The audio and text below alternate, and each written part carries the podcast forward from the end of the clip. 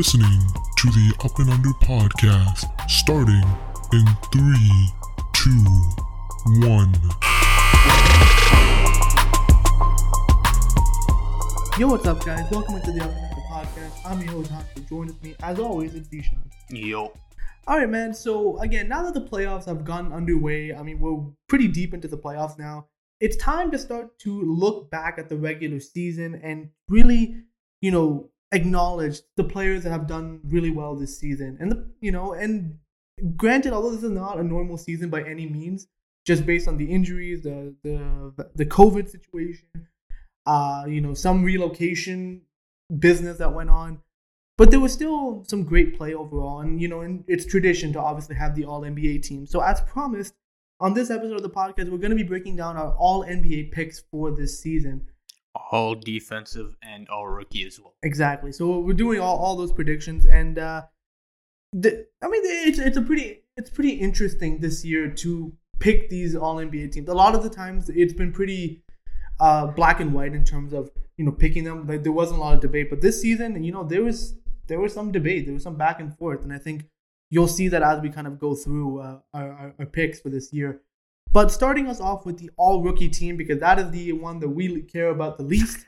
we just want to get rid of it first. Yeah. So we're gonna start off with the all rookie first team, and the first candidate uh, for the all rookie first team is obviously the number one overall pick, Anthony Edwards from the Minnesota Timberwolves. Obviously, he's had a pretty great year overall. You know, started off pretty slow, but I think especially after Chris Finch took over, just his numbers skyrocketed. I mean, he averaged almost 20 points a game, shot the ball very well, became more of a creator, uh, had some highlight dunks this year as well. So he's really blossomed into what I personally expected him to be in terms of being a having the having the physical tools to be in the NBA, but also still room for refinement to become that you know three level scorer that he has the potential to be. So yeah, Anthony Edwards is definitely all rookie first team material. Yeah, man. If you look at our uh, NBA awards predictions too, we put Anthony Edwards as our rookie of the year. Spoiler alert. Um, and he definitely deserves it. You know, he had a great season. Again, as Hani said, he started off a bit slow, but ever since, especially after Chris Finch took over, you know, he turned that corner. He became a much capable NBA player, um, able to become better at pretty much everything on the court. So Anthony Edwards definitely deserves to be on the All Rookie First Team. Um, the next guy uh, that deserves to be on the All Rookie First Team is Lamelo Ball from the Charlotte Hornets. Now, no surprise there, Lamelo Ball was probably favored to be the Rookie of the Year for most of the year, obviously until he injured his hand and broke it or fractured it actually. Yeah. Um, and the thing about Lamelo Ball is that you know his stats, at least at the beginning, didn't scream out you know uh, a Rookie of the Year winner, but the excitement that he brought to especially a very dead franchise in Charlotte. No offense, Hornets fans. Um, and just the turnaround he was able to bring them from going from the team from last year to a potential playoff team this year. Obviously, they completely blew it in their last game, but you know the turnaround is real, and Lamelo Ball was a huge factor in that in terms of his shooting ability and his obviously his playmaking, which is his claim to fame. Yeah, I think obviously the biggest thing with Lamelo Ball was that he changed the culture in Charlotte. Um, obviously bringing that winning presence to them, being a type of the type of player he was uh, growing up. And you know, again, he brought some flash. He brought some kind of, I guess, Showtime esque stuff to to Charlotte, and what was pretty much a dead franchise now has a pretty bright future in terms of, you know, the young players they have with Lamelo Ball, obviously with um, Devonte Graham, uh, Miles Bridges, and uh, you know, et cetera, et cetera. Like you know, you can name all the all the ta- young talent in Charlotte. So Lamelo Ball definitely deserves to be in the in the All NBA All Rookie First Team. Obviously, the injury did not help him in the Rookie of the Year race, and at least in our opinion but definitely hands down is one of the best players of this draft class. Moving us on into the next player in the all rookie first team, we're going to give it to Tyrese Halliburton of the Sacramento Kings. Now, Halliburton was pretty much of a shock to all of us in terms of we were just shocked at how this guy fell this that far in the draft. You know, he really from from the beginning of the season just really established himself as a very poised, uh, very NBA ready player. You know, he already had a, a decent jump shot. You know, the handle was there, making good decisions, not really not really looking like a rookie out there, which is kind of what you exactly what you want, you know, and especially in Sacramento where they just need some sort of stability. You know, having Tyrese Halliburton pretty much replace Buddy Hield just seems like such a blessing in disguise for them. Yeah, man, Tyrese Halliburton has probably been the most consistent rookie from start to finish. Um, and he's been absolutely great for the Sacramento Kings. They finally hit on a pick um, after, you know, just I think got De'Aaron Fox. Well, you know, that's that's where Tyrese Halliburton comes in. He's gonna be De'Aaron Fox's backcourt now, uh, backcourt partner now for the foreseeable future. And so the Sacramento Kings finally got a couple of good players going well for them. Um, but yeah, as I said, Tyrese Halliburton has been great from day one, um, and it was great to finish off the season. Uh, you know, LaMelo Ball, Anthony Edwards were also great, but they didn't have the great starts. Tyrese Halliburton came in from day one, and he looked to be that dude. You know, he looked to be a game changer. Like Hani said, he looked like a veteran player out there, did not make any mistakes, um, and did not look like a rookie at all. So Tyrese Halliburton definitely deserves to be on the all rookie first team.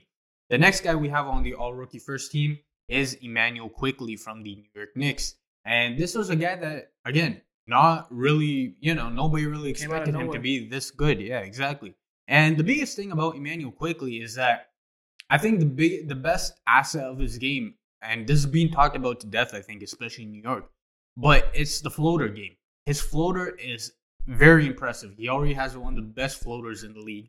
And if you want to be a guard in today's league, as we've said numerous times with guys like Fred VanVleet, especially uh, us as Raptors fans, watching you on a nightly basis, if you want to be able to be a very good guard um, on the offensive side of the ball in this league, you have to have a floater. You look at what it's done for guys like James Harden, Mike Conley, um, as I said, Immanuel Quickley, Steph Curry, Steph Curry.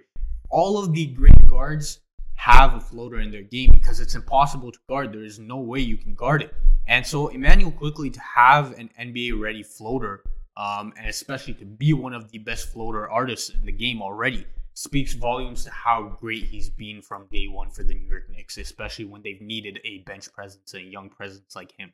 Yeah, I mean, again, Immanuel Quickley has been one of those guys. Like he came out of nowhere, really had a great season, established himself well in what New York was trying to do uh, this season. You know, especially you know on top of the floater, you know he was able to bring a little like some energy on the defensive the defensive end. You know, the the jump shot is obviously a work coming coming together as well. So again, Immanuel Quickley, again is another young piece that New York has, has somehow found. Um, again, hopefully they can develop him further. That's yet to be seen on New York's developmental system. But you know, overall, I mean, he definitely has been one of the best rookies this season. Uh, which brings us into the final member of the All Rookie First Team. Uh, we're going to give it to Saddiq Bey of the Detroit Pistons. Now, Saddiq Bey was has been fantastic this year for the Detroit Pistons, and what has been a pretty disappointing year, well, another disappointing year for the Detroit Pistons. Saddiq Bey has been pretty awesome, man. He's just been uh, like a solid two way presence. You know, he's strong, he's athletic, he can defend multiple positions, but he can also shoot the three ball pretty well, uh, pretty darn good as well. So Saddiq Bey is just looking like that quintessential three and D role player that every team wants. Um, I personally didn't expect this out of him, but uh, again, when I every time I've seen I see him play, I just see that there's a lot of growth potential, especially on his offensive game as well. But defensively, he's already very polished as a rookie. Yeah, man, he's great. He's been better than I think a lot of people expect. I expect him to be good. I didn't think he would be this good though. You know, a guy, you know, another Villanova guy. Um, but Saddiq Bey's been awesome. He's already, uh, you know, forty percent three point shooter. He's already a very good defender. As Hani mentioned, he has the strength, he has the size, he has the speed. Um, so he just came into the NBA as a very capable and very NBA ready player, and that's completely translated to his on court production, where he's been one of the lone bright spots for a garbage Detroit Pistons uh, franchise. Yeah. So those so that was our all rookie first team. Uh, moving us on into the all rookie second team. Uh, the first player we want we want to shout out, we want to obviously award to the all rookie second team is Desmond Bane of the Memphis Grizzlies. Now again, one of those lesser known guys. Again, he was the 30th pick in the draft. Obviously, uh, in this past year, not really much expectation, but again, became a solid role player for Memphis. You know, did did his job. You know, brings energy on on both ends of the floor. And again, just became a solid player. That's really all Memphis is trying to do is build that culture of hard work, build that culture of, you know, any like you know every man's gotta gotta play their role. And again, Desmond Bane's another example of a player that's really done a great job of that. I think you pretty much touched upon it, right? Uh, Desmond Bane, Memphis drafted him to be another key cog in the system, and he's been that. You know, we're talking about um, you know the league moving forward with three and D guys. Desmond Bane uh, embodies that. You know, the defense and then the three point shooting. He's already been he's already been one of the best three point shooters in the league this season, coming in as a rookie. So for him to just you know, be in that Memphis system for Taylor Jenkins to have another guy to throw in there, like guys like De- uh, De'Anthony Melton, Dillon Brooks. Um, you know, the list goes on. Grayson Allen's had a great season as well. So Desmond Bane has been very key for the Memphis Grizzlies, and there's a reason why you see him playing fourth quarters of playoff games because he's being that valuable for them. Um, the next guy we have on the All Rookie second team is Patrick Williams. Now, Patrick Williams from the Chicago Bulls. Um, I think a lot of people were surprised when he was drafted that high, um, including us. We were very surprised. He went number four. exactly, he went number four overall, and you know even Chicago fans were very surprised because they all thought, you know, most of them thought they were getting Obi Toppin. But Patrick Williams has developed very nicely for them in the sense that you know he he doesn't he's he's not a flashy player. He doesn't pop off on the stat sheet, but he's one of those guys that just does a little bit of everything on the court for you. And there's a reason why Chicago's so much better with him on the court. He's just one of those guys that brings those intangibles into the game. Um, uh, you know, a good comparison off the top of my head is a guy like Nick Batum, right? Never popped off on the stat sheet, never, you know, popped off on the highlight reel, but he was, he's always been an integral winning presence on the court um, for his whole career. And I think Patrick Williams has been that for the Chicago Bulls, even in this young uh, stage of his career. Yeah, for sure. I think, again, like Chicago was really drafting based off of who would fit the roster better. And I think Patrick Williams really fit what they were trying to do. You know, they wanted a type of uh, forward that can play multiple, that can defend multiple positions, especially considering Chicago doesn't really have a really defensive heavy system right now. Like they need players that can come in and be uh, defensive minded guys, and Patrick Williams has been that. You know, the offense I think will come, but again, when you have a guy like Zach LaVine, and now you went out and you got probably gone. Zach LaVine, are you serious? You gonna be gone? I mean, we'll see what happens with Zach LaVine. but again, you got it. You went out and got a guy like Nikola Vucevic. Like again, you're gonna get offense from these guys, but you got to focus on some of the defense on the defensive side of the balls too. And I think Patrick Williams is one of those pieces that you can definitely build with on the defensive end. Uh, moving us on into the next player on the All Rookie second team, uh, we're gonna give it to Cole Anthony of the Orlando Magic. Now, I've been very high on Cole Anthony since he got drafted. I really liked his liked his game. I really liked the poise that he was bringing in the NBA, and I think you you really saw that. You know, the way he's able to run point for Orlando has been has been solid. I mean, he, again, his numbers are are decent. He shows uh, he showed a lot of poise, and obviously coming into the coming into the league, hitting he hit some big game winners as well. So this is a guy who, again, you know, NBA background, NBA family, but has the poise and has obviously the mentality to get better in this league. And I think for Orlando, who's been struggling to look for a point guard, they finally now have two capable point guards who could actually play together in Markelle Fultz and now Cole Anthony as well. I think you talked about it, right? They can play together. And the reason why is Cole Anthony's, I mean, he plays point guard, but he's not really a point guard, right? He's a score first guy. Um, and well, he can do both. He, that's been him. For, uh, that's been his game for his whole career, right? In in college and high school, you know, a very touted, touted high school prospect. Um, but yeah, Cole Anthony's already hit some big shots for them. He's already played great for them. Hit some, you know, had some huge games for them. Um, and so Cole Anthony, you know, he had a lot of hype coming in to college. Um, you know, struggled a bit. Injuries also happened. But you know, he's turned himself into a very good NBA player, and that's I think all the Orlando Magic can ask for at this point. The next guy we have is Jae'Sean Tate from the Houston Rockets. And I think Jae'Sean Tate embodies, you know, uh, what it means to work hard to get to the NBA. A guy that went undrafted in 2018, if I'm not mistaken, um, after a four-year college career, I think at Ohio State. Um, and the thing about Jae'Sean Tate too, he he spent he he paid his dues overseas he finally got his chance in the NBA for the Houston Rockets, and he's turned himself himself into a very big part for them. Um, you know, again, another guy that does everything on the court. Um, three point shooter. Uh, you know, can play physical, can play some defense, and he's just been all over the court for the Houston Rockets, and it's been exactly what they need because of the fact that you know they don't have much talent on this team. Um, they need some young prospects moving forward, and you know, for them to get a diamond in the rough like Jae'Sean Tate, um, I think was very fortunate for both of them.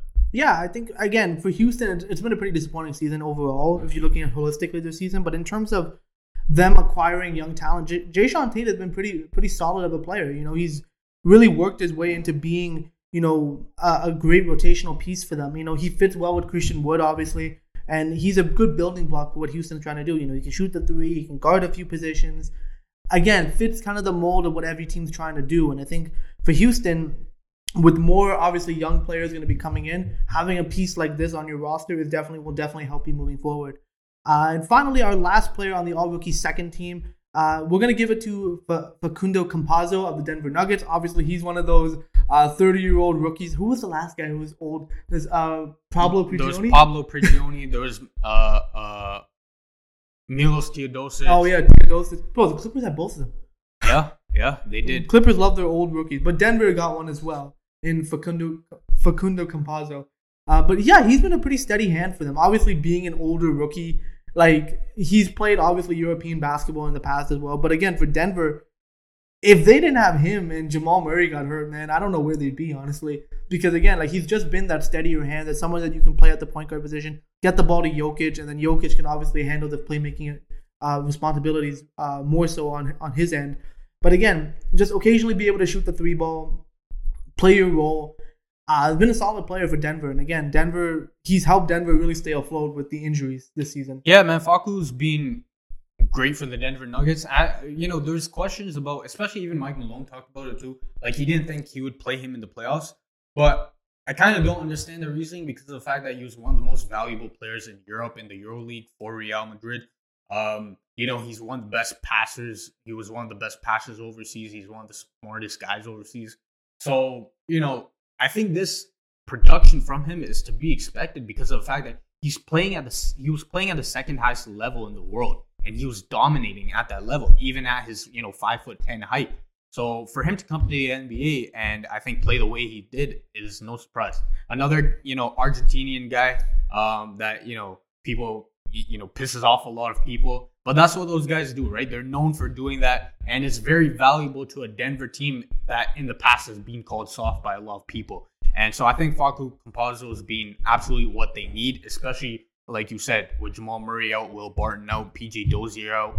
Um, he's pretty much being what they need right now yeah, no, he's been fantastic. But yeah, those were all rookie first and second teams. Definitely let us know what you guys think. Do you agree or disagree? Did we miss anybody? Let us know on social media.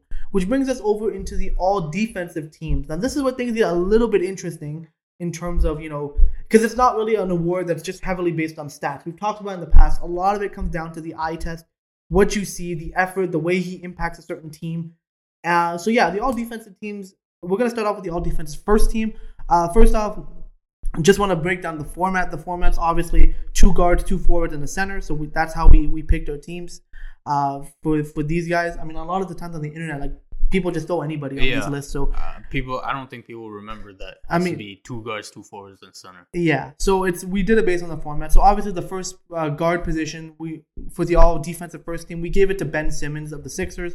Obviously, again, I've had my criticism of Ben Simmons as being an offensive player, but there's no denying. We've talked about a lot his impact on the defensive end has just there's just no denying it. Like the Sixers have a top five defense in the NBA, and that's mainly because of Ben Simmons. He can literally, he's literally probably the best perimeter defender in the league right now. Definitely. Like the hands down. I mean, he can defend multiple positions. He has size. He has speed. He has good hands as well. Like very, very good reflexes. Again, Ben Simmons has just been that great, solid defensive presence for the Sixers. And again, Though I don't consider him a guard, I mean he's he's he's listed as a guard, so yes, he's going to be on the all defensive first team as a guard.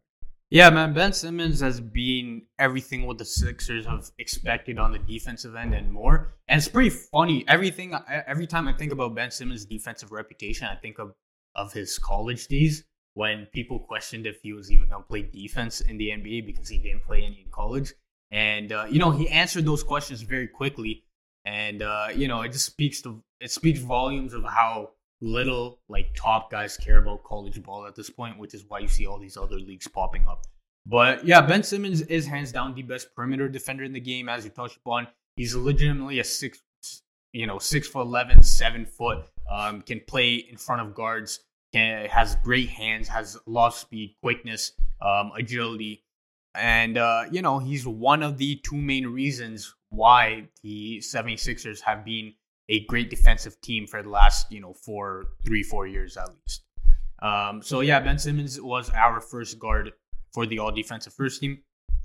Our second guard for the all defensive first team is Jrue Holiday. Now, Jrue Holiday has always been kind of an underrated guy in the past, but you know, I think people have slowly learned how great of a player he is, especially when NBA players themselves always talk about how great Jrue Holiday is. Um, I think that's the hallmark of you know what it means to you know your value as a player. If NBA players constantly, constantly praise you, Um, that shows, I think, what you are as a player. And NBA players have given so much credit to Jrue Holiday as one of the best defenders in the league, period. You know, this year he's averaging around 1.6 steals a game.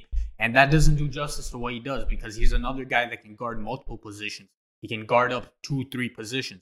Um, has great length, great hands, uh, very quick, uh, very perceptive. You know, he has great IQ. And you look at what he's done, not just on the defensive side of the ball, but for the offensive side of the ball as well. Um, you know, just on both ends of how he's transformed the Milwaukee Bucks, you know, what they're looking like in these playoffs so far and in the regular season. You know, a large part of that has to do with Jrue Holiday and his and the way they changed the culture in Milwaukee and in the locker room. So Jrue Holiday definitely deserves uh, the second guard spot for the all defensive first team. Yeah, no doubt. I mean, he transformed Milwaukee. I mean, a lot of people were were looking at the trade that to, to get Jrue Holiday and was like, yo, that's a lot to give up. But in considering and the contract, yeah, and the contract, and but considering you know the impact he's made for them, you know the impact that he makes on both ends of the floor for Milwaukee. I mean, there's no denying he's one of the best perimeter defenders in this league. And again, like there's just like you talked about when like your peers are obviously giving you so much credit for being a great defender. That that that holds value, you know, as a lot, a lot for how good you actually are. Because players know who's good and who's not good. So yeah, Jrue Holiday definitely deserves to be there. Uh, moving on into our, our forward spot. So our first forward spot, we're gonna be giving it to Draymond Green of the Golden State Warriors. Obviously, you know Draymond is not he's not the flashiest player, but you you know but you're not gonna you're always gonna know he's on the floor because again he's he's gonna talk, he's gonna put pressure, and again he's been the defensive anchor for the Golden State Warriors through all their championship runs, through basically even now like to what he's been able to do you know, he's so valuable in, in the sense that his versatility, his ability to guard multiple positions, even though he's undersized, he guards bigs a lot of the times as well. His hands getting steals, he averages about 1.7 steals the game this season. And, you know, he's just been that that overall defensive presence. And again, a lot of people say that, you know, he runs his mouth a lot, but you know what? Some of the best defenders in the world uh, of all time have, uh, you know, are the best trash talkers as well. Like, look at Gary Payton he talked the most trash out of anybody. But you know what? He's one of the best defenders of all time. Because again, it's not about just talking the trash, it's about getting in the player's head. Kevin Garnett talked about that as well. He tried to do that with Tim Duncan. But and like, you know, Kobe as well. So, you know, Draymond might talk a lot of trash, but he backs it up as well. He gets in the players' heads and he makes forces them into mistakes. And that's that that's the hallmark of a great defensive guy. Yeah, man. You talk about, for example, a guy like Rudy Gobert. Spoiler alert, we're gonna mention him in a bit. Um, but you talk about a guy like Rudy Gobert and how he is the defensive system for the Jazz, right? Like he he isn't part of the system; he is the system. And for the Golden State Warriors, the defensive system for them is Draymond Green. There would be they would be nowhere near uh, competent if it wasn't for a guy like Draymond Green. You can talk about whatever you want about shooting. Obviously, his shooting, is offensive side has obviously fallen off a cliff, minus his playmaking. But defensively, he's still amazing. Um, you know, the quintessential game, if you want to look at it, look at the Lakers versus Warriors uh, playing game. That guy was everywhere on the court. He was single handedly destroying the Lakers for most of the game. Obviously, until LeBron and you know the Lakers figured it out um, in the second half and played better. But Draymond Green was single handedly destroying the LA Lakers in that game, and that speaks to what he's done for the Warriors over his tenure. Um, you know, he's only won, I think, what one Defensive Player of the Year award. He definitely deserves more. Um, but again, as I said, he is the system for the Golden State Warriors, and he definitely deserves the spot on the All Defensive First Team. The next guy who uh, deserves a spot on the All Defensive First Team for the forward spot is Giannis Antetokounmpo. No surprise there. This guy is like go go gadget arms, can do everything on the court. Um, you know, protects the rim for the Milwaukee Bucks. Uh, Mike Budenholzer this year has also unleashed him more on the perimeter. So he's just been doing everything for the Milwaukee Bucks. He won the Defensive Player of the Year award last year, first guy to win the MVP and DPOY award since Hakeem in 94. Um, but yeah, he's averaging 1.2 steals and 1.2 blocks a game. I think that speaks volumes to how great of a player he is inside the paint and outside the paint. You know, um, another guy who the system largely revolves around him and his ability to quarterback the defense, play all over the court, play outside and inside. So I think no surprise there, Giannis. He won it last year. Um, I think he he won the DPOY award last year. I think he definitely deserves to at least be first team this year. Yeah, Giannis is just one of those all around just gifted defensive players in the sense that you know he has all the tools. You know, he's got the length, he's got the athleticism, he's got the strength. Like he can do it all. Like he can legitimately guard one through five, and I think that just makes him such a versatile defensive player. And I think, you know, especially in terms of the way the Bucks are trying to play, you know, having that versatility with him uh, and being that guy that can not only guard you on the perimeter, but also can, can come inside and block centers as well.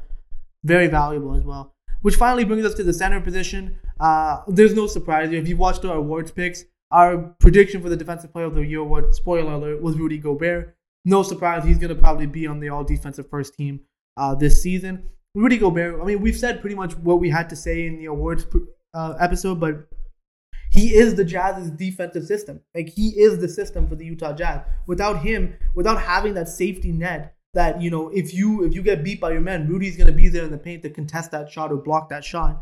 You know, that's so valuable for the Utah Jazz. I mean, not to mention the guy averages almost three blocks a game. Like that's pretty impressive. For his career, he averages about two blocks a game as well. So Rudy Gobert, I mean, there's not much more we can say about him, but he's he's the best, one of the best defensive anchors that we've seen in quite some time. Rudy Gobert has, if you think about it and you look at the stats, Rudy Gobert has arguably had the best defensive season of all time, and that's you know saying a lot, even coming from me. Um, Rudy Gobert, as I said, he is the system for the Utah Jazz and their defense. Um, he has been on a historically great pace for this season. And you know he can do it all. He can do everything you want from a big man on the defensive side of the ball. You know he anchors the paint. Um, this year he's uh, you know they've allowed him to switch onto the perimeter more, and he's played even better. You know he's been playing the best basketball of his career, and that's saying a lot coming you know uh, from a guy who already won the Defense Player of the Year award twice. So Rudy Gobert has been absolutely great for the Utah Jazz. Um, and not just the fact that he gets those blocks and you know all, all of those rebounds and whatnot, but it's the fact that there's so many shots that aren't attempted because of the fact that he's there. Yeah. And that plays a huge role for being a great defensive team, which the Utah Jazz are. Yeah, and, he's a deterrent. Like, yeah, exactly. He is an absolute deterrent. So no surprise there, Rudy Gobert will round out our all defensive first team. Yeah, so yeah, so that was the all defensive first team. Moving us into the all defensive second team. Now, this is where a lot of questions really happen for us in particular. Like we went back and forth on a couple of guys, but in terms of our first guard position, we're gonna actually give it to Fred VanVleet of the Toronto Raptors.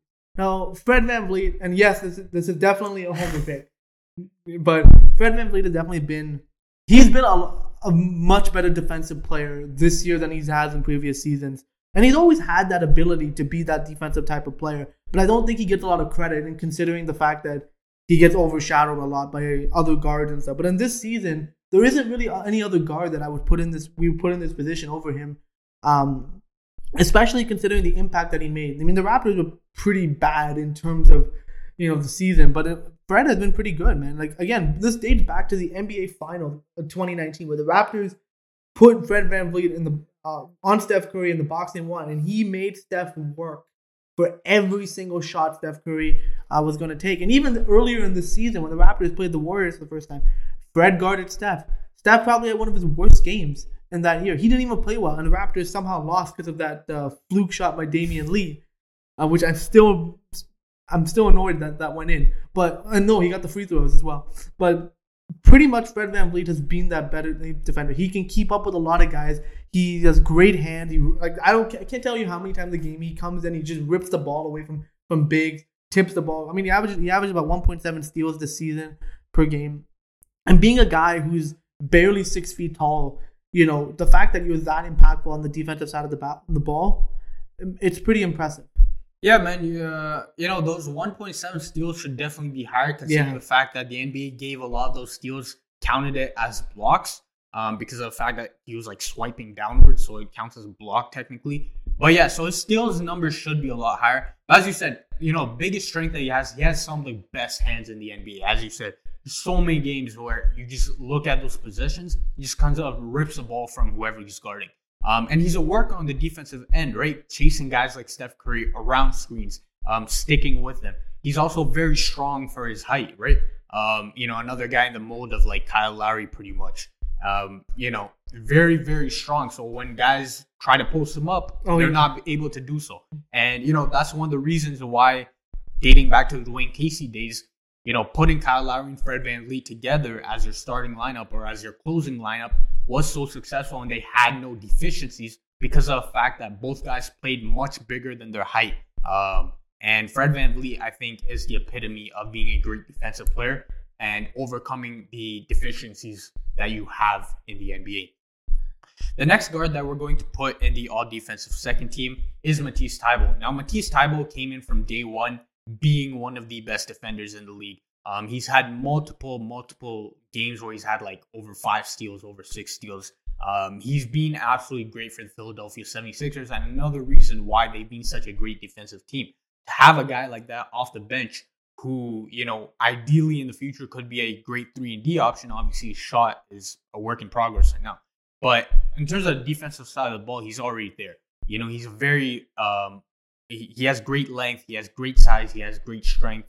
Um, he has again one of the quickest hands in the NBA.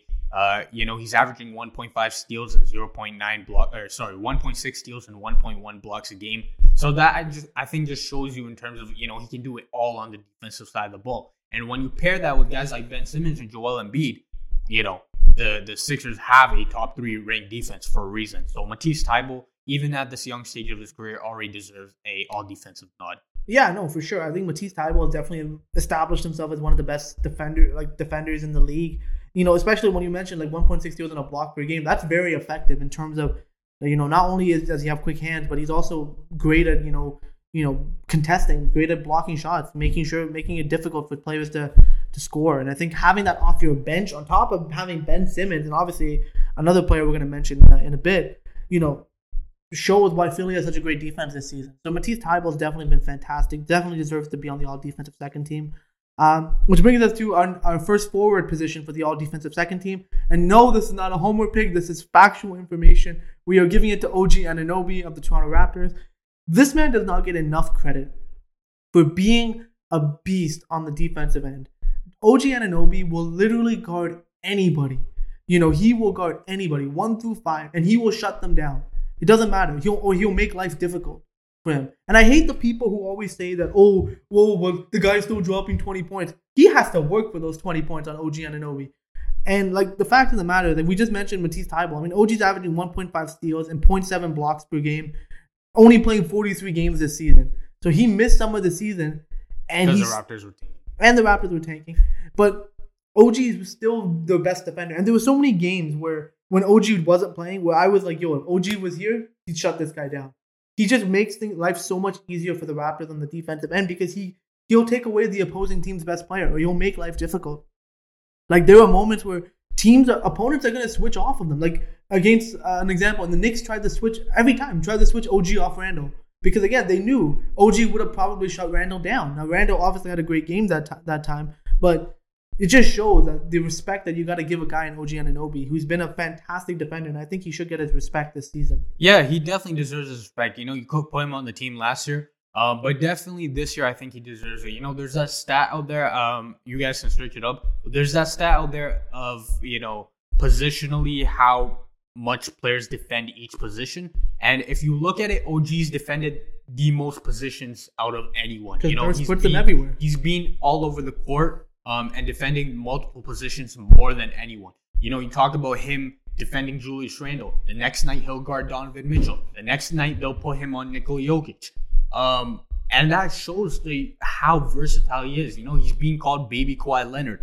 Um, offensively, you know, it's still work in progress, but defensively, he's great improvement right though. Offensively, yeah, great improvement. But defensively, he's already right there, right? Um, he's definitely hands down one of the best defenders in the league. I just don't think he gets named because he's not, you know, a flashy player or whatnot, and he doesn't, you know, hype himself up. Doesn't talk much. Yeah, he doesn't talk much.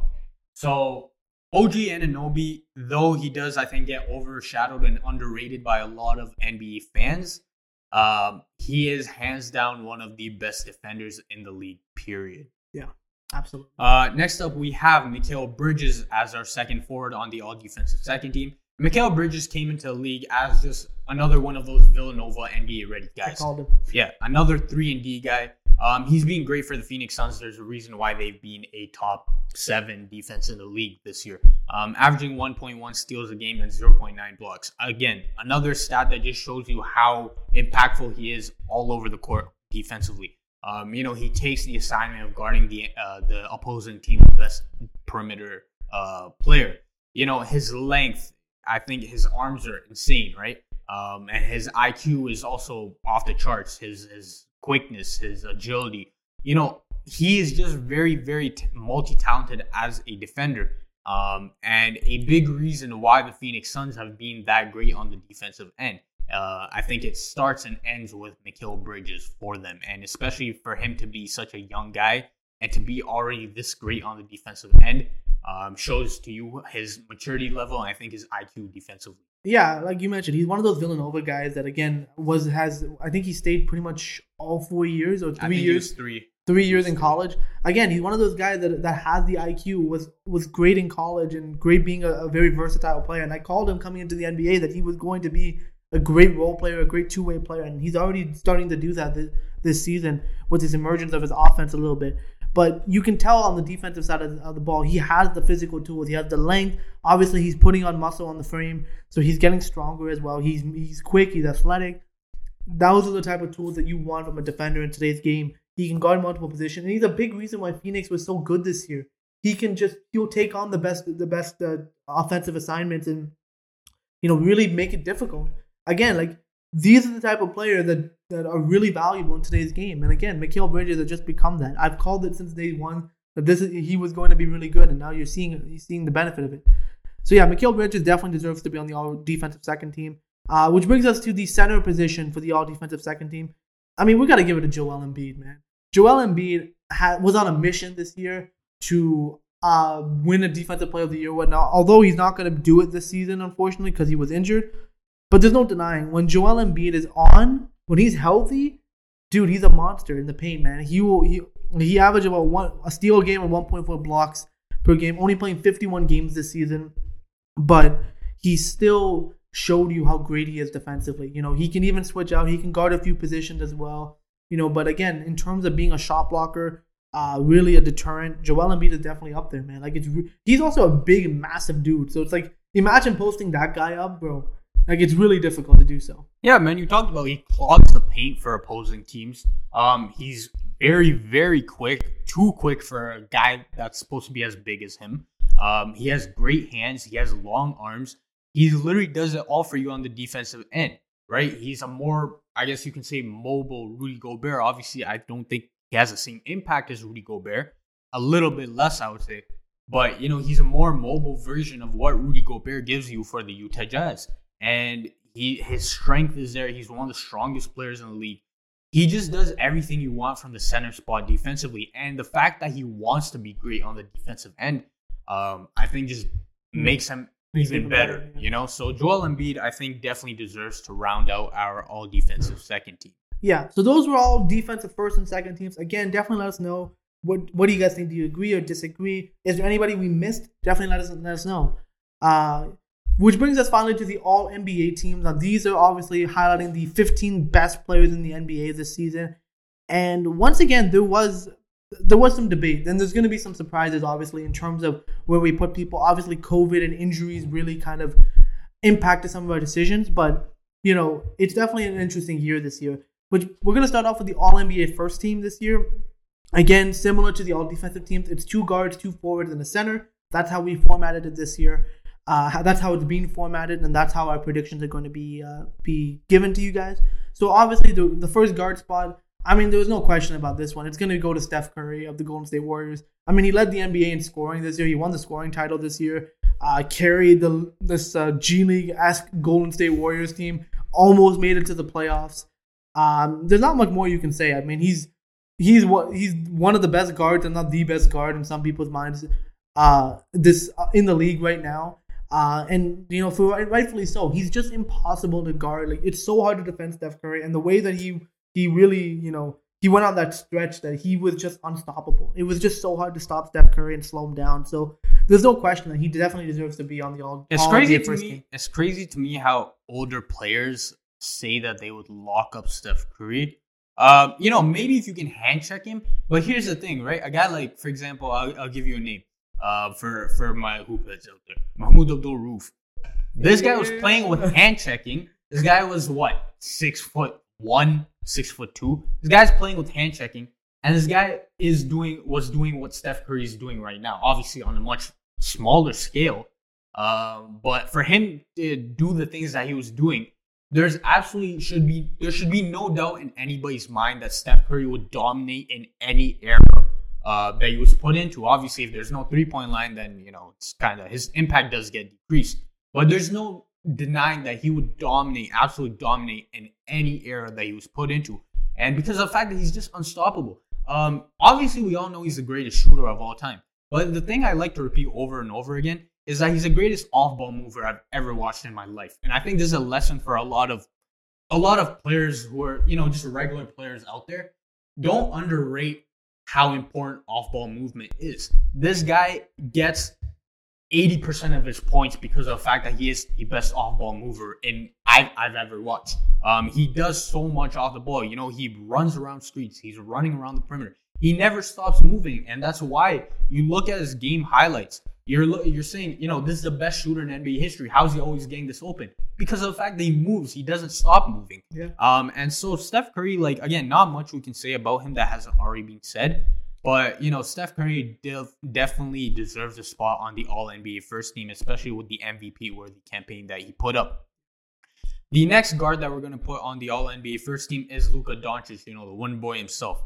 Um, averaging 27.7 points a game, 8 rebounds, 8.6 assists, um, shooting around 48% from the field and 35% from the three point line.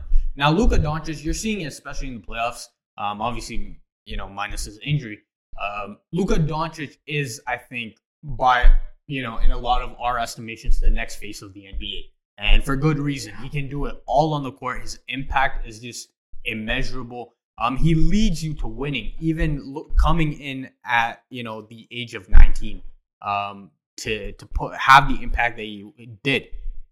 Think about this way, especially for a lot of people that didn't think you'd be good in the NBA, which I think was you know a horribly bad take. Um, he dominated the second best basketball league in the world at the age of 18, winning the MVP Bro, and was winning the championship.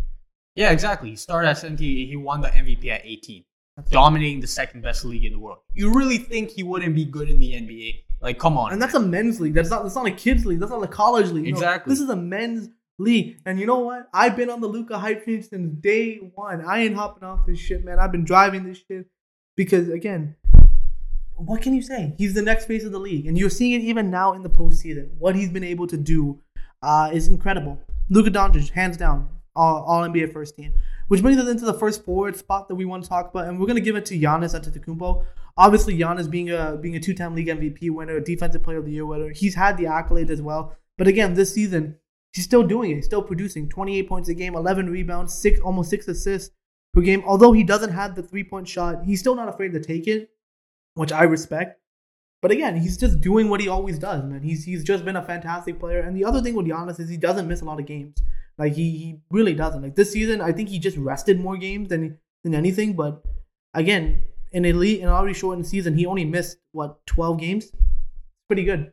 Yeah, man. Giannis, I think the biggest thing for him is that you know you can talk about his um his deficiencies all you want, but the thing about Giannis is that he does so much for you on the court that overshadows his deficiencies. You don't get two MVPs for no reason. You don't become an MVP and DPOY player in the same season for no reason. He is the Greek freak, right? Like he can do it all on the court, obviously minus the jumper. Um, and the thing I think a lot of people love about Giannis the most is the fact you know, his intensity, his effort, his energy. It's always there at 100%. You know, he's not taking games off. Um, he doesn't take possessions off. He's always at full throttle. I think that's one of the things you have to respect the most about Giannis. Um, you know, not even including his whole backstory and whatnot, which is obviously very inspiring in its own right. Um, but you know, Giannis has been great um, and should definitely warrant a All NBA first team nod this year. Um, the next forward we're going to have on the All NBA first team is Kawhi Leonard. Now, Kawhi Leonard is arguably, I think, putting up his second best season of his career, um, averaging 24.8 points a game, 6.5 rebounds, shooting 51.2% from the field, and 39.8% from three. He's also averaging 1.6 steals a game. Um, now, Kawhi Leonard obviously isn't the same defender that he once was, but he's still a very good defender. Offensively, he's one of the best players in the league. You know, he can score at all three levels. His ability to take over a game um, is second to none. Um, you know, his efficiency, I think, is what is the best asset about him. The fact that he doesn't take bad shots, he takes very smart shots, he doesn't miss shots. So you know, he's not putting up shots all over the court where he's scoring at inefficient clip, you know, getting 30 points a game inefficiently. He's scoring within the offense. He's scoring even in isolations, but it's very, very efficient shots. Um, and his his just his steadiness on both ends of the court, I think, is what drives him to be great. Um, you know, on both sides of the court again. Um, but yeah, Kawhi Leonard has been absolutely fantastic for the LA Clippers this year, um, and definitely warrants an All NBA first team. Yeah, I think uh, for sure. I mean, well, you, you talked about with the stability. That was the big thing that Kawhi brought. It's the big thing that I think I missed the most when Kawhi was with the Raptors. Obviously, just that stabilizing presence, man. He just brings that, man. Like he's the guy who will get you a bucket and get you a stop whenever he wants. He'll do it, and he doesn't. He's very efficient in doing it too. Like he also gets the line a ton which he drives, he gets, he absorbs contact, he gets to the free throw line. He does it all, man. He can score on all three levels, man. Kawhi's great, man, and I think he doesn't. I, I don't think he's ever gonna win an MVP award, but he's he's ever he's gonna be one of those guys that probably should have won a couple in his. Nah, career. I don't know about that load management. Oh, the load management thing wasn't there, but I think in terms of overall his game, it's very complete. But which brings us to the center spot for the All NBA first team. And if you guys watched our awards video awards episode, definitely check it out if you haven't done so. You'll know who our MVP pick is Nikola Jokic this season. And so he's gonna be the on the center for the All NBA first team. Hands down, Nikola Jokic has been the best center this season. The one of the best players this season. I mean, 26 points a game, uh, 10.8 rebounds, 8.3 assists, shooting 56% from the field, almost 40% from three. Played all 72 games, didn't miss a single game. Dude, he's been he's been awesome and deserves this. He's been the best player in the league this season. Simply put, no, yeah, no, dude. no ifs or ands or buts about it. He's going to win the MVP um, for that exact reason. You know, you talked about it. Seventy-two games. He played all his games. The Denver Nuggets needed him to play every single game because of the fact that their whole offense functions around him, and that's very impressive. As I talked about on numerous occasions, he's already the best passing center of all time. Honestly, um, his ability to run the offense from the center position is absolutely insane.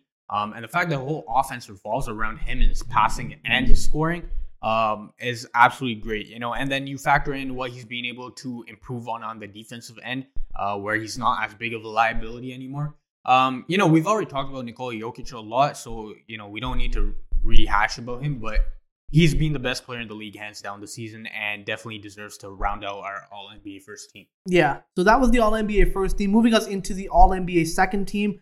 Now, this is where a lot of debates are obviously going to be started off, but the first the first guard position, we're going to obviously give it to Damian Lillard of the Portland Trailblazers. There's no denying that Lillard is, again, he's my favorite point guard in the league right now. Again, just based on the way how he plays, his demeanor, the fact that he there's no quit in Damian Lillard, man. He's going to carry his team no matter what. 28 points a game, four rebounds, seven and a half assists, 45% from field, almost 40% from three.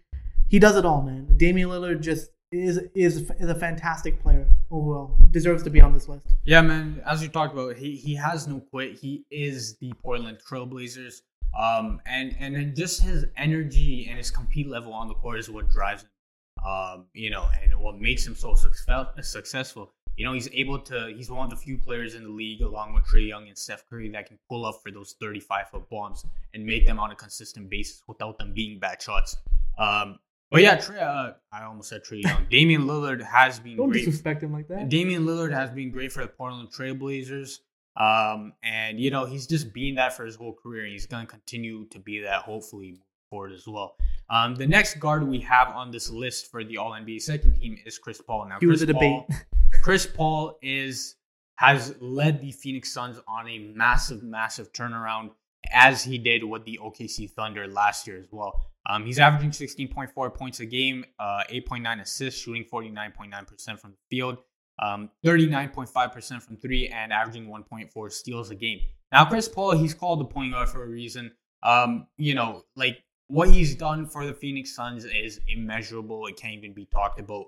Um, you know, and his just his ability to run the offense as the best pure point guard in the NBA to date, as he has been, I think, for the past decade, I would say.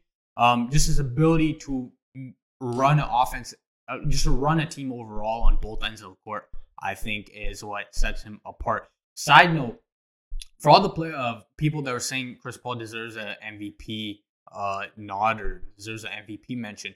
The funny thing is, if I remember a couple years ago in 2018, Kyle Lowry was averaging the exact same stats, and people were calling him a bum. Make it make sense, please. You know, like if Kyle Lowry was averaging the same stats as Chris Paul, and you know he doesn't even deserve to be all, all NBA team. Make it make sense. How does Chris Paul make, uh, deserve an MVP? Uh, you know, some MVP hype. Not that I'm discrediting the MVP hype of Chris Paul. I, I'm all for it. But, you know, Kyle Lowry to be disrespected in the way he has over his whole Toronto Raptors career, I think is borderline criminal. And guess what? Kyle Lowry has won has more rings than Chris Paul. That's just, that's just factual. Kyle Lowry has been played in more conference finals than Chris Paul. That's just factual information at this point in time. But again, we're not talking about Kyle Lowry, although again, greatest Raptor of all time. Facts. Absolutely. But again, Chris Paul has definitely just transformed the Phoenix Suns like he did for the Oklahoma City Thunder. You know, Chris Paul is a bona fide winner. He's going to come in, he's going to lead any team that he's on, and he's done it well. I mean, this Phoenix team, we didn't expect much of. We didn't think, bro. Our prediction for the for the Phoenix Suns was that they weren't even going to make the playoffs. They were barely going to make the playoffs this season, bro. They they made the second team, the second seed in the Western Conference, bro. It's incredible what he's been able to do. He's had a great season, man. And although people are going to have some arguments as far as who else they're going to want to put in for this for this for this spot, but man, there's not really much many players better than Chris Paul.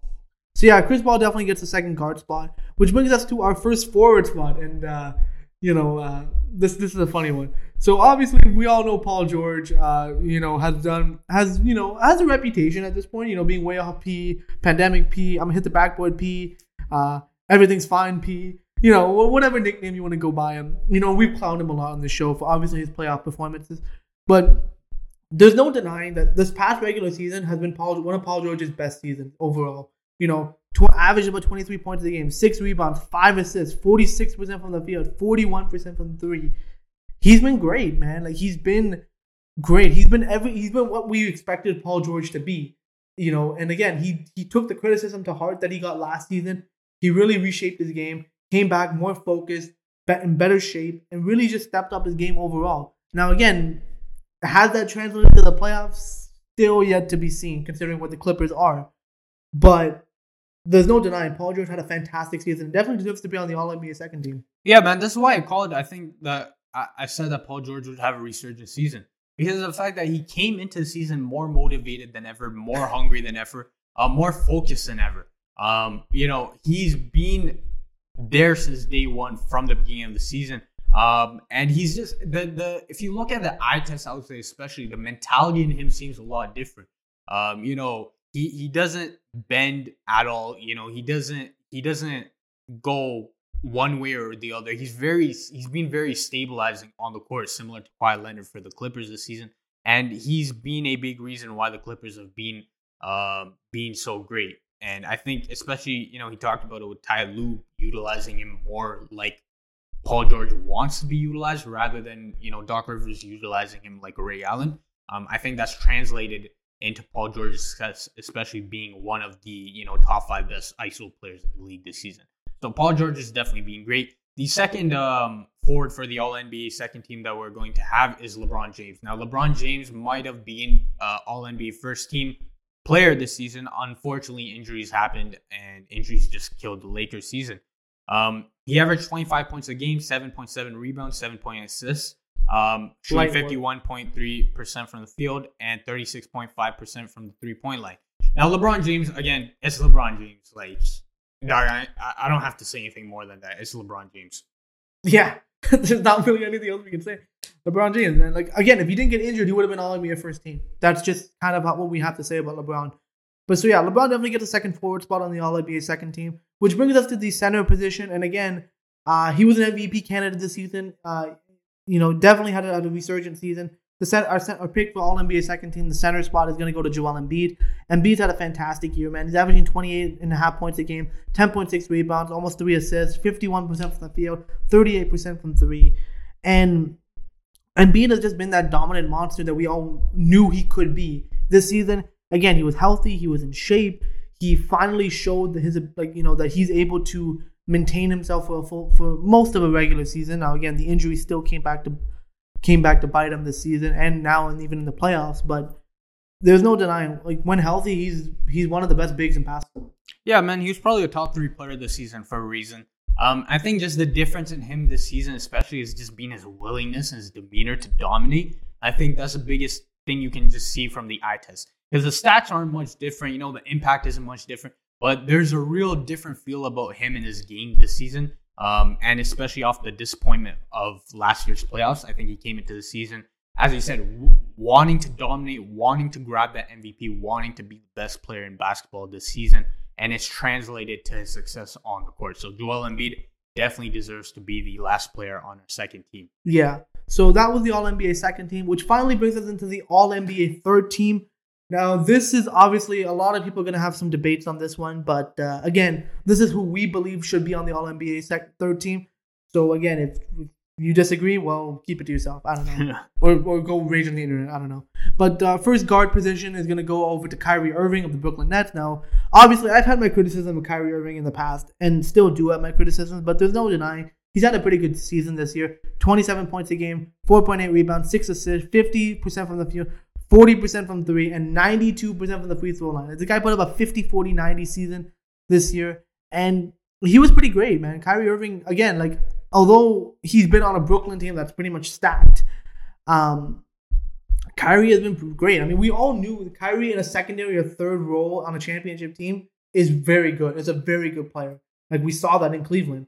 And now that we're seeing it again in Brooklyn, makes Brooklyn even more unstoppable, which makes it even more frustrating why Brooklyn needed all that talent when you already had KD and Kyrie. You went out and got Harden too. And like I don't know, but Kyrie had a pretty good year. Yeah, Kyrie had a 50 40 90 season. I think this is legitimately the best I've ever seen Kyrie. I've watched his whole career. Um, I would say this is probably the best I've ever seen him. Um, he looks to be the best, uh, you know, shape of his life. He's talked about it. Um, his him changing his diet, whatnot. Um, but yeah, he just seems like a different player on the court this season. Um, even defensively, where you know we've talked a lot. You know, everyone always talks about how bad his defensive his defenses. From what I've seen this season too, he's being focused a lot more on the defensive end. He's put a lot more effort on the defensive end, especially this season on offense, where he doesn't have to focus on any playmaking duties because he's being the de facto shooting guard on this team. James Harden has become the point guard for this team and, you know, being the distributor while Kyrie can do what he does best in terms of his scoring. So Kyrie now with a bona fide playmaker with James Harden and another secondary scorer in Kevin Durant um, has been the best, uh, I think, of his career. Especially you can see that in the percentage. The next guard we have on the All NBA third team is Bradley Beal. Now, Bradley Beal, obviously, his team did not do that great, but Bradley Beal um, was one of the high scorers in the league. I think he was second in scoring this season at 31.3 points a game, um, shooting 48.5% of field, um, 35% from three. Now, Bradley Beal, again, you know, like you can talk about his team record and whatnot, but there's no denying this guy can score from everywhere on the court. He's been, he's one of the best scorers in the league. Um, and he single handedly had to carry this Washington Wizards team at times. Um, you know, there's those famous stats of him being the uh, player to get the most, was it 40 point games and lose the most times or whatever it is. Yeah. Uh, you know, way more than like the next person, whoever it was. Um, so Bradley Beal, I think, you know, even though his team, his franchise sucks, uh, Bradley Beal put him on a winning team.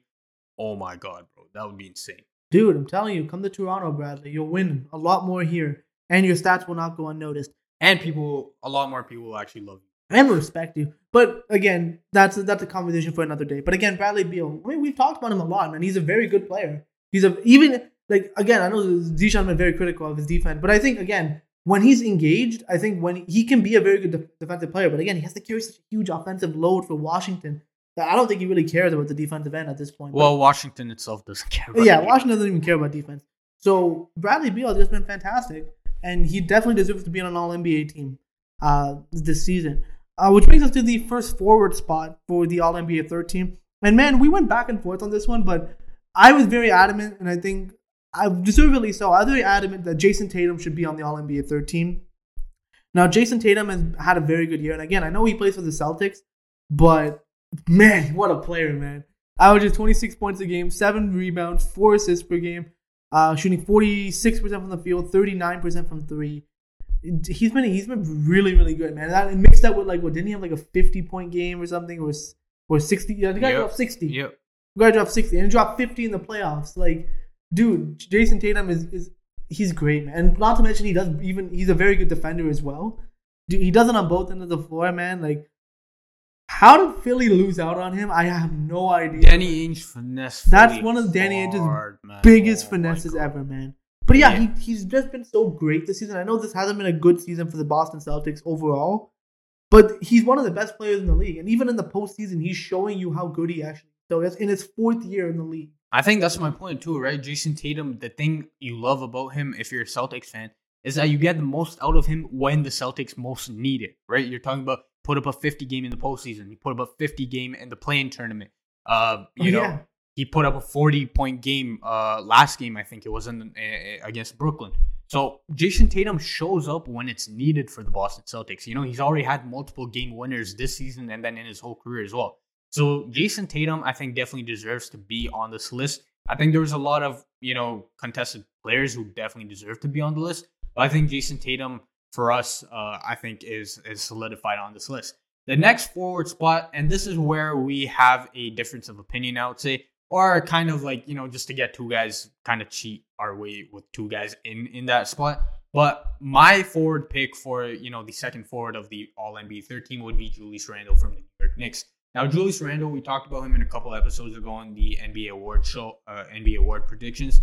Um, he's averaging 24.1 points a game, uh, 10.2 rebounds, six assists, shooting 45.6% from the field, and shooting 41.1% from three. Now, Julius Randle, I think the main point about him is that you know you already you always saw this offensive creation from him, especially the playmaking, um, and then his mid range and low post scoring. But the biggest thing for him this season was his improvement in the ju- in his jumper. That just opened up the game for him so much. His ability to shoot legitimately 40 plus percent from outside um, has enabled him to get to that 24 point mark. And not to mention on the defensive end of the ball, T- Tom Thibodeau has gotten the most out of Julius Randle, where obviously he's been a negative for pretty much his whole career on that side of the ball. But now with Thibs there, he's been able to be actually, uh, at least statistically, one of the best defenders in the league. So shout out Julius Randle for having the season that he did. Obviously, the playoffs have been a different story, and the playoffs are a different animal.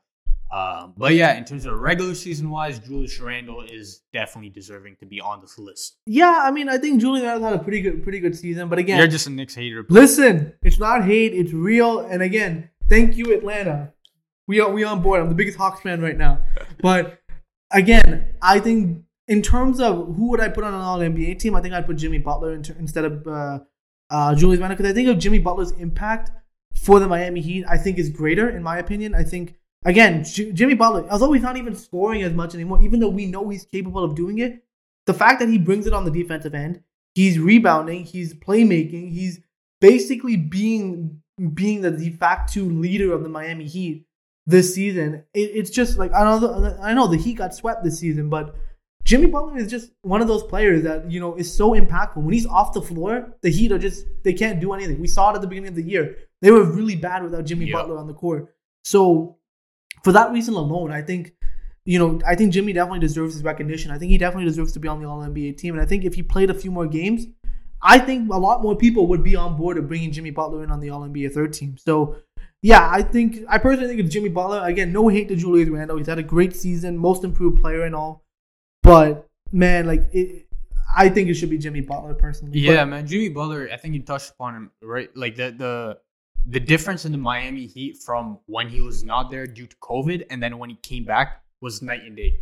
Unfortunately, Bam Adebayo is just not that guy. At least not at Not this stage yet. of his career, right? And Jimmy Butler has to be that guy for the Miami Heat in order for them to win. Obviously, he's gonna get made fun of a lot, and people are gonna have a, I guess, not great perception of him because of postseason that he had. Rightfully so, he did have a terrible, terrible postseason. But Jimmy Butler, in terms of the regular season, was absolutely fantastic. Yeah.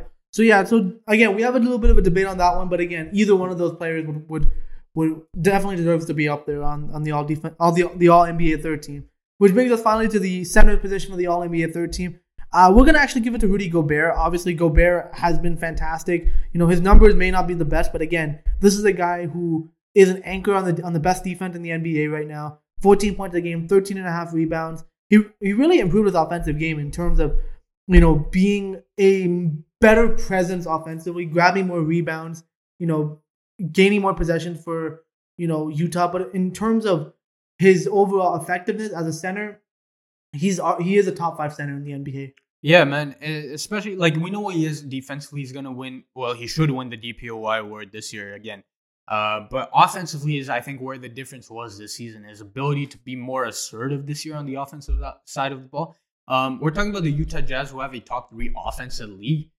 A lot of that has to do with Rudy, Go- Rudy Gobert and his gravity on pick and rolls, on dives, on post ups, um, in front of the rim, on lob threats.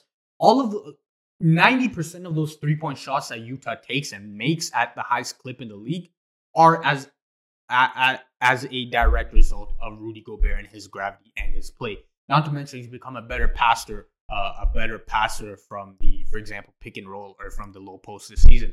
So Rudy Gobert, though his defensive uh, abilities have been talked about a lot and rightfully so, his offense I think ha- is what has separated him, um, at least in this year of his career. Yeah. So those were all NBA teams. Definitely let us know what you guys think. Do you agree or disagree? Uh, let us know what you guys think in the comment section on YouTube or social media. Which finally, to end up this episode, we want to go over a few things in the up and under segment. Uh, first off, some somber news. Uh, Donte DiVincenzo and Davis Bertans are out for the playoffs for their respective teams, the Bucks and the Wizards. Um, in terms of for the Bucks, obviously losing a guy in Donte DiVincenzo really hurts. Like he is one of those like two way players that they really like, and he's a very key contributor for them. So Donte DiVincenzo, him being out really sucks. Davis Bertans, I mean, let's be real, the, the Wizards were going to get slapped by Philly, so it's not that big of a deal that he got hurt. Now, again, again, not wishing injury on anybody, but in terms of which one has had more impact, Yeah, in terms of impact, Davis Bertans, like the Wizards are going to be booted out the playoffs. Um, and Davis Bertans was not having a great postseason, anyways. Though again, you know, speedy recovery to him. Um, Dr. DiVincenzo is the the main one that really hurts. I think for all NBA fans because of the fact that everyone wants to see the Brooklyn Nets lose, and without a guy like Dav- Yeah. Donte DiVincenzo who does so much for the Milwaukee Bucks, especially defensively, facing a perimeter oriented team like the Brooklyn Nets. I don't see any chance of Milwaukee winning it with this with Donte out. So unfortunately, the the loss for them is just massive. Um, and unfortunately, I don't think they'll be able to recover from it this postseason. Um, next up, are you up or under on Jayson Tatum saying that Michael Jordan, LeBron James, and Kobe Bryant are all solidified as top five players of all time? I mean, I'm kind of up on it, honestly speaking. Like, LeBron and MJ are definitely up there. And, you know, Kobe, I think, uh, for most, especially for me in particular, yeah, I definitely put Kobe up there as well. You know, again, like, it could be cheating in terms of, like, you know, these are three guys that played in different eras and did different things, played different styles. But, well, LeBron and Kobe and MJ are different in terms of how they play. But there's just no denying. These are three of the most you know, inspi- inspirational, the most influential players of all time. And again, the fact that they are such great players, you know, I, I definitely I would agree. Top five all time. I mean, I'll say I'm up on it for the sake of like a general argument. I, these guys would definitely be in my top three. But again, as I've said on numerous occasions, I'm under on it because of the fact that I don't really be, believe in a GOAT debate uh, because of the fact that players across different eras do different things. So, you know, I'm not really one to love ranking players against each other. But in terms of general sense, yes, definitely those three would be in my top five, hands down. Yeah. And moving on, are you up or under on some of the fan incidents that have hap- been happening around the NBA during the playoffs? Now, again, now fans were recently allowed back into NBA arenas, obviously for the playoffs. Um, but there have been a lot of instances, especially in the playoffs, that are just like so inhumane. Like a fan throwing popcorn at Russell Westbrook as he was going off the floor because of an injury. Uh, a Knicks fan spitting on Trae Young. Uh, whatever uh, Immanuel Quickley and whatever happened with him. Uh, apparently somebody at MSG threw a beer at him. Well, they threw a beer at him. I didn't even know about that one. Uh, Kyrie Irving getting a water bottle almost thrown at him. Uh, the Philadelphia, the Philadelphia incident was that a, a streaker? Yeah, yeah, It was a streak. streaker. And then the Utah game, I think it had some racist comments. Being Yeah, racist. Like they were showing racist comments at Ja Morant's dad and stuff. Yeah. So, are you up or under on what the hell has been going on? Hey man, this is what happens when you come out of a lockdown, right, or a quarantine, right? Unfortunately, like people are just going completely crazy, um, because of the fact that you know people are cooped up in their houses and stuff. But you know, it's as we touched upon it, it's absolutely like unacceptable. Um, and I think a lot of it would be solved with Charles Barkley's uh, solution of get the fan down onto court and let the players beat him up. But unfortunately, you know, the NBA doesn't want another Malice at the Palace incident. Um, and that's the worst. That's the worst case that can happen.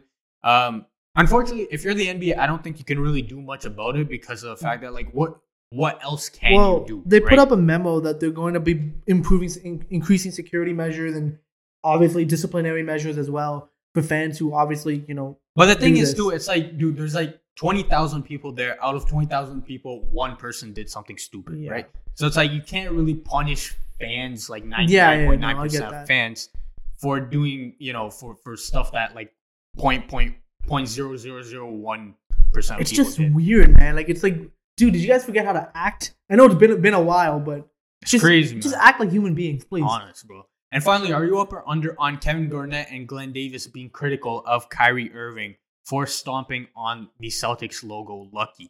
Um, obviously, after his game, after the game four that they had, um, and before the fan threw the water ball at him, Kyrie Irving was seen stomping on the Celtics logo and dragging his feet um, on Lucky. So are you over under on Kevin Garnett and Big Baby Davis being very critical of this? Listen, I'm in a tough spot right now considering I'm a Raptor fan, and I would step on Lucky if I had a chance to do so. But in terms of a sports element to it, I kind of am up with them in the sense that you got to have some class in that sense. Like people really care about the look, about a, about a logo. You know, there's a respect factor that comes out of it and the fact that Kyrie is just stepping on them, even when he played, like, he played for that team. Like you, the like you played for that team, and he screwed them over. He lied. yeah, and fans. you lied to the fan base. The fact that you like, it's not even like he accidentally stepped on it. No, he deliberately stepped on the on on the logo and uh, disrespected it. And I think it, Kevin Garnett and Glen Davis were, were pretty accurate in the sense that you disrespected pretty much every player that ever played for that team, including yourself, because you played for that team too. So I'm yeah, I'm definitely up on it. I'm definitely agreeing with Kevin Garnett and Glen Davis. Now, obviously, did they blow it out of proportion a little bit? Yes, but there's a respect factor in sports, and that needs to be maintained. I mean, To situation, right? If you guys oh yeah, Terrell Owens did the same thing, and uh, you know, if you want to step on the logo, like I don't really care, but you sh- other the other team should be allowed to do what the Dallas Cowboys did to Terrell Owens, which is clock him respectfully, right? Like I'm not saying to have a brawl, an all-out brawl, but you know the other team should be able to do something back. There's, there's an underlying respect in sports, and that's something that you got to maintain. Uh, and yeah, pe- some players are going to feel that if you disrespect that. But yeah, th- that was it for this episode. We hope you guys enjoyed it. Definitely subscribe to the show on all the various podcasting app- platforms you can find on Apple Podcasts, Google Podcasts, Spotify, Stitcher Radio, YouTube, basically wherever you can find a podcast, you can find us with the Up and Under Podcast. Also, check us out on social media, Twitter and Instagram at up letter n under podcast, facebook.com slash up and under podcast for all the latest up episode whenever we for all the latest updates whenever we post a new episode of reaction to news like the NBA playoffs, like the all NBA teams as they occur. So definitely check that out if you haven't done so already. And uh, yeah, check out our website, upandunderpodcast.com. It's our central hub for the show. It's a place where we post blog posts with every single episode. So if you don't have time to listen to the episode or watch the episode, you can read about it on our website. So definitely check that out if you haven't done so already. And uh, yeah, man, uh, almost in round two of the NBA playoffs, so things are getting are heating up in the in the playoff race. But uh, yeah, things are getting more so. But we're gonna be coming up with off season content very soon, so definitely stay tuned for that. But uh, with that, that concludes this week's episode. We'll see you guys on the next one. Take it easy. Easy.